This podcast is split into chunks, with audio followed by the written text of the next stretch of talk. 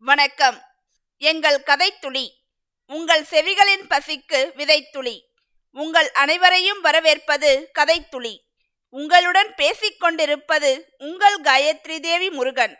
நாம் இன்று அமரர் கல்கி அவர்கள் எழுதிய கோட்டை எனும் கதையின் பகுதி நான்கைத்தான் பார்க்கப் போகிறோம்.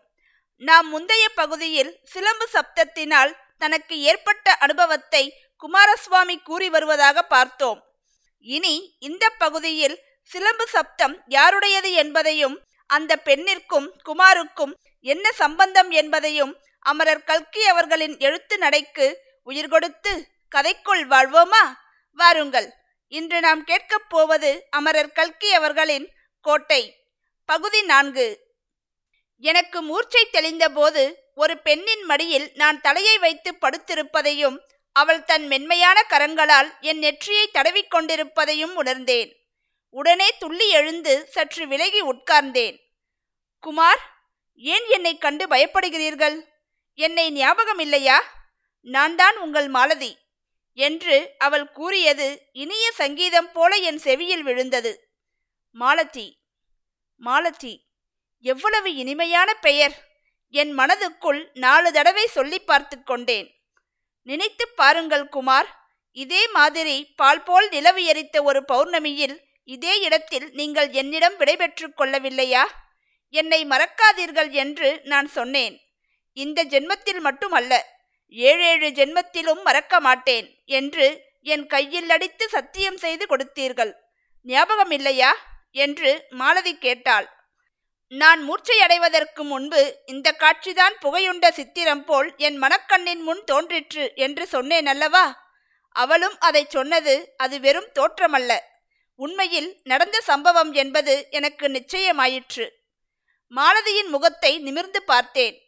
கங்கு கரையில்லாத பிரேமையுடன் என்னை அவள் பார்த்து கொண்டிருந்தாள். அவளுடைய விரிந்த கண்களில் கண்ணீர் ததும்பி நிற்பதையும் கண்டேன். என் உள்ளம் உருகிற்று. அவளுடைய கரத்தை பிடித்துக்கொண்டு ஞாபகம் இருக்கிறது. மாலதி அந்த வாக்குறுதியை இன்னொரு தடவையும் அளிக்கிறேன். உன்னை ஏழேழு ஜென்மத்திலும் மறக்க மாட்டேன் என்றேன். பிறகு அவள் கொஞ்சம் கொஞ்சமாக எங்களுடைய பூர்வ சரித்திரத்தை ஞாபகப்படுத்தினாள். அவள் சொல்லச் சொல்ல முன்னூறு வருஷத்துக்கு முந்திய அந்த சம்பவங்கள் எல்லாம் தெளிவில்லாத ஒரு பழைய கனவை போல் எனக்கு ஞாபகம் வந்தன. குமாரசுவாமி இங்கே நிறுத்தி இந்த செஞ்சிக்கோட்டையின் பூர்வ சரித்திரத்தை பற்றி உங்களுக்கு ஏதாவது தெரியுமா?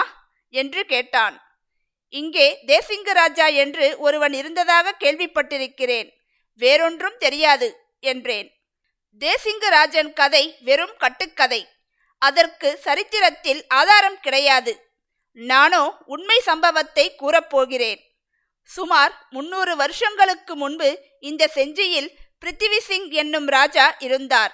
அவர் வீர ராஜபுத்திர வம்சத்தவர் அவருடைய முன்னோர் ஒருவர் டில்லியில் பட்டாணியர் ஆண்ட காலத்தில் அவர்களுக்கு கீழ்ப்படிந்திருக்க மனமில்லாமல் தெற்கு நோக்கி வந்து இந்த கோட்டையை கட்டிக்கொண்டாராம் இந்த கோட்டையையும் இதை சுற்றியுள்ள சிறு பிரதேசத்தையும் அந்த வம்சத்தார் சுதந்திரமாக ஆண்டு வந்தார்கள். முகலாய சைன்யங்களால் பலமுறை முயன்றும் இந்த கோட்டையை பிடிக்க முடியவில்லை. பிருத்திவி சிங்கும் சுதந்திர ராஜாவாக இந்த சிறு ராஜ்யத்தை ஆண்டு வந்தார். அந்த ராஜாவுக்கு ஒரு புத்திரி இருந்தாள். அவளுடைய பெயர் மாலதி. குழந்தை பிராயத்தில் அவளுக்கு கல்வி கற்பித்த தமிழ் உபாத்தியாயருக்கு ஒரு பிள்ளை இருந்தான். அவனுக்கு சுகுமாரன் என்று பெயர். குழந்தைகளாய் இருந்தபோது இவர்கள் இருவரும் ஒருங்கே கல்வி பயின்றார்கள். சுகுமாரனுக்கு சங்கீதத்தில் ரொம்பவும் ஆர்வம் இருந்தது. அவனுக்கு கொஞ்சம் வயதானதும் தேச யாத்திரை செய்து சங்கீதத்தில் உயர்ந்த பயிற்சி பெற்று வருவதற்காக கிளம்பினான். தஞ்சாவூரிலும் விஜயநகரத்திலும் கொஞ்ச காலம் கர்நாடக சங்கீதம் கற்றுக்கொண்டான். பிறகு மகாராஷ்டிரத்துக்கு போய் அப்போது பிரசித்தியாகிக் கொண்டிருந்த அபங்கங்கள் கற்றுக்கொண்டான். அங்கிருந்து டில்லிக்கு போய் பெயர் பெற்ற தான்சேனுடைய சிஷ்யர்களிடம் இந்துஸ்தானி சங்கீதமும் பயின்றான். அவன் திரும்பி வந்ததும் செஞ்சி ராஜ்ய சபையில் அவனுடைய சங்கீத கச்சேரி நடந்தது. ராஜகுமாரி மாலதியும் திரைப்போட்ட மேன்மாடத்திலிருந்து தன் பால்ய நண்பனுடைய சங்கீதத்தை கேட்டாள். இது சுகுமாரனுக்கும் தெரிந்திருந்தது. அதனால்தானோ என்னவோ அன்று அவன் அற்புதமாய் பாடினான். அவனுடைய பாட்டு கேவலம் பூலோகத்து சங்கீதமாக இல்லை. நாரதர் தும்புரு முதலிய தெய்வலோகத்து இசைவாணர்கள் இப்படித்தான் பாடுவார்களோ என்று நினைக்கும்படி தேவகானமாகவே பொழிந்தான். அந்த கானத்தை கேட்டு சபையோர் அனைவரும் பரவசமானார்கள். ஆனால் எல்லோரிலும் அதிகமாக அந்த கானத்தின் இன்பத்தை அனுபவித்தவள் ராஜகுமாரி மாலதிதான்.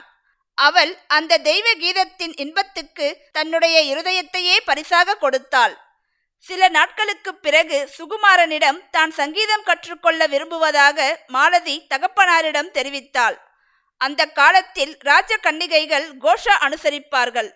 ஆனால் உபாத்தியாயர் மகன்தானே என்ற எண்ணத்தினாலும் தன்னுடைய அருமை புதல்வியின் விருப்பத்துக்கு மாறு சொல்ல மனமின்றியும் ராஜா சம்மதித்தார். மாலதி ராஜபுத்திர வம்சத்தினர் ஆனதால் அவளுக்கு இயற்கையாக வடநாட்டு சங்கீதத்தில்தான் ஆசை இருந்தது. சுகுமாரனிடம் அவள் இந்துஸ்தானி சங்கீதம் கற்றுக்கொண்டு வந்தாள். பரஸ்பரம் அவர்களுடைய காதலும் வளர்ந்து வந்தது. இந்த காதல் விபரீதத்தில்தான் முடியும் என்று சுகுமாரன் பல தடவை எடுத்துச் சொன்னான். ஆனால் மாலதி கேட்கவில்லை.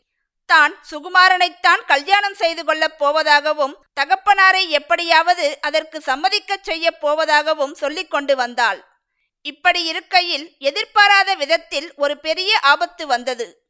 செஞ்சி ராஜாக்களை ஆற்காட்டு நவாபுகள் வெகுகாலமாக சிநேகிதர்களாக நடத்தி வந்தார்கள். வடக்கே இருந்து வந்த முகலாய சைன்யங்களுடன் அவர்கள் சண்டையிட்ட காலங்களில் செஞ்சி ராஜாக்களின் உதவியை கோரி பெற்றார்கள். அவர்களிடம் கப்பம் வாங்குவது கிடையாது. அப்போது ஆற்காட்டில் நவாபாய் இருந்தவர் மாலதியின் ரூபலாவண்யங்களை பற்றி கேள்விப்பட்டிருந்தார். டில்லி பாதுஷாக்கள் சிலர் ராஜபுத்திர கன்னிகைகளை மணந்திருக்கும் விஷயமும் அவருக்கு தெரிந்திருந்தது. அவர்களைப் போல் தாமும் ராஜபுத்திர கன்னிகையை மணக்க வேண்டுமென்று நவாப் தீர்மானித்து பிருத்திவி சிங்குக்கும் தூது அனுப்பினார். பிருத்திவி சிங்குக்கும் தமக்கும் உள்ள சிநேக பாந்தவியத்தை விவாக சம்பந்தத்தின் மூலம் நிரந்தரமாக செய்து கொள்ள விரும்புவதாய் அவர் சொல்லி அனுப்பினார். பிருத்திவி சிங் இஷ்டப்பட்டு அவ்விதம் செய்யாவிட்டால் பின்னால் கட்டாயத்தின் மேல் செய்ய வேண்டியதாயிருக்கும் என்றும் எச்சரிக்கை செய்தார். செஞ்சியின் மேல் படையெடுப்பதற்கு ஒரு பெரிய சைன்யம் தயாராய் இருப்பதாகவும் தூதன் தெரியப்படுத்தினான். இந்த செய்தி கேட்டதும் பிருத்திவி சிங் அளவிலாத கோபம் கொண்டு துடிதுடித்தார். மந்திராலோசனை சபை கூட்டி யோசனை கேட்டார். சபையில் யாரும் யோசனை சொல்ல துணியவில்லை. ராஜகுமாரியை நவாபுக்கு மனம் செய்து கொடுக்க மறுத்தால் யுத்தத்திற்கு தயாராக வேண்டும். முன்னூறு வீரர்களை வைத்துக்கொண்டு முப்பதினாயிரம் வீரர்கள் அடங்கிய சைன்யத்தோடு சண்டை போட முடியுமா? நவாபுக்கு உங்கள் பெண்ணை கொடுங்கள் என்று சொல்லவும் யாருக்கும் தைரியம் வரவில்லை. இந்த நிலைமையில் உபாத்தியாயரின் புதல்வன் சுகுமாரன் எழுந்து யோசனை கூற முன்வந்தான். நவாபின் கோரிக்கையை மறுத்துவிட வேண்டியதுதான் என்று அவன் தைரியமாக கூறினான். நவாப் படையெடுத்து வந்தால் வரட்டும். இந்த கோட்டைக்குள் இருந்து கொண்டு குறைந்தது ஆறு மாதம் நவாபின் படைகளை எதிர்த்து நிற்கலாம். மகாராஷ்டிரத்தில் சிவாஜி மகாராஜா இந்து தர்மத்தை ரட்சிப்பதற்காக கிளம்பியிருக்கிறார். அவருக்கு செய்தி அனுப்பினால் கட்டாயம் நம்முடைய உதவிக்கு வருவார். நானே போய் அழைத்து வருகிறேன் என்றான். பிருத்திவி சிங் மிகவும் சந்தோஷமடைந்து சுகுமாரனை மகாராஷ்டிரத்துக்கு அனுப்ப இசைந்தார். மாசி மகத்து பௌர்ணமி அன்று இரவு மாலதியை சுகுமாரன் சந்தித்து தான் சிவாஜி மகாராஜாவிடம் தூது போகப் போவதை தெரிவித்து விடை கேட்டான். இந்த காரியத்தை தான் செய்து முடித்தால் மகாராஜா மனம் மகிழ்ந்து மாலதியை தனக்கு மனம் செய்து கொடுக்க இசையலாம் என்றும் கூறினான். மாலதிக்கும் இந்த நம்பிக்கை ஏற்பட்டது. ஆனாலும் சுகுமாரனை பிரிவது அவளுக்கு பெருந்துன்பத்தை அளித்தது. அப்பொழுதுதான் என்னை மறந்து விடாதீர்கள் என்று அவள் மனமுருகி கூறினாள். சுகுமாரனும் ஏழேழு ஜென்மத்திலும் மறக்க மாட்டேன் என்று சத்தியம் செய்து கொடுத்தான். சுகுமாரன் போய் சில நாளைக்கெல்லாம் பிருத்திவி சிங்குக்கு மற்ற மந்திரிகள் துர்போதனை செய்து அவருடைய மன உறுதியை குலைத்தார்கள். சிவாஜியாவது இங்கே வருவதாவது? நடக்காத காரியம். சுகுமாரன் பைத்தியக்காரன். உலகம் தெரியாதவன். ஏதோ போயிருக்கிறான். அவன் சிவாஜியை பார்ப்பதே நிச்சயமில்லை.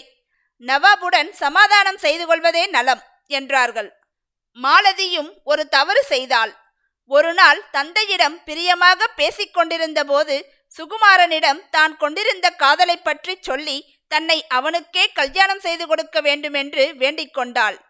இதனால் பிருத்திவி சிங்கின் மனம் அடியோடு மாறிவிட்டது. சங்கீதம் சொல்லிக் கொடுக்கும் வியாஜத்தில் இப்படியா என் பெண்ணின் மனத்தை அந்த பாவி வசப்படுத்தி விட்டான் என்ற எண்ணம் அவருக்கு பெரிதும் ஆத்திரமூட்டியது.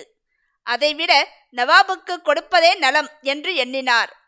பெரிய பெரிய ராஜபுத்திர மன்னர்கள் ஏற்கனவே முகலாயர்களுக்கு பெண் கொடுத்து வழிகாட்டி இருக்கவில்லையா நாம் மட்டும் கொடுத்தால் என்ன தப்பு? நம்முடைய பெண்ணும் அவளுடைய அழகுக்கும் சாமர்த்தியத்திற்கும் ஒரு நூர்ஜஹானைப் போல் ஆகலாமல்லவா?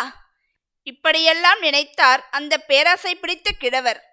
தம் குமாரியின் மன விருப்பத்தை அவர் ஒரு பெரிய காரியமாகவே கருதவில்லை.